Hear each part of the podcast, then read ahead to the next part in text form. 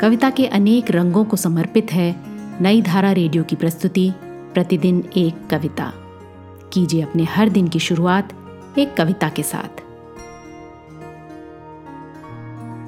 आज सुनिए महबूब की लिखी कविता, भूखदान, उन्हीं की आवाज़ में।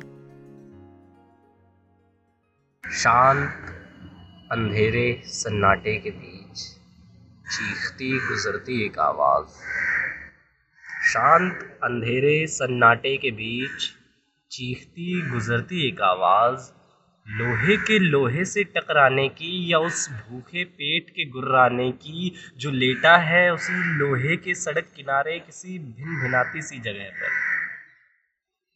खेल रही है कुछ मक्खियाँ उसके मुख पर जैसे वो जानती हो कि गरीब यहाँ सिर्फ़ खेलने की चीज़ है।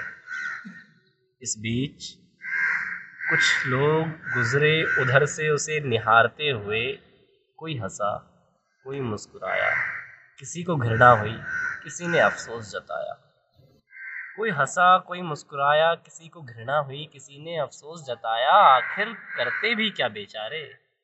इंसान जो ठहरे इनके पास कहाँ इतना वक्त कि जिस थाली के सिर्फ़ दो निवाले खाने के बाद उससे कूड़ेदान का पेट भर दिया गया, उसी थाली से उस पेट को भर दे, जिसमें से आ रही थी वो सन्नाटे को चीरने वाली आवाज़।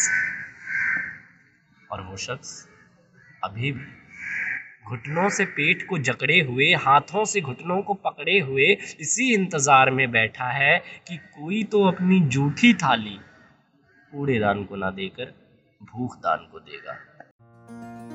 आज की कविता को आप पॉडकास्ट के शो नोट्स में पढ़ सकते हैं। आप जहाँ भी प्रतिदिन एक कविता सुन रहे हैं, वहाँ अपने कमेंट्स शेयर करना ना भूलें। अगर आप चाहते हैं कि नई धारा रेडियो की ये प्रस्तुति हर सुबह आपके व्हाट्सएप पर आ जाए तो हमें इस नंबर पर मैसेज भेजें। Seven four two eight seven seven five three seven six कल एक और कविता के साथ फिर मिलेंगे।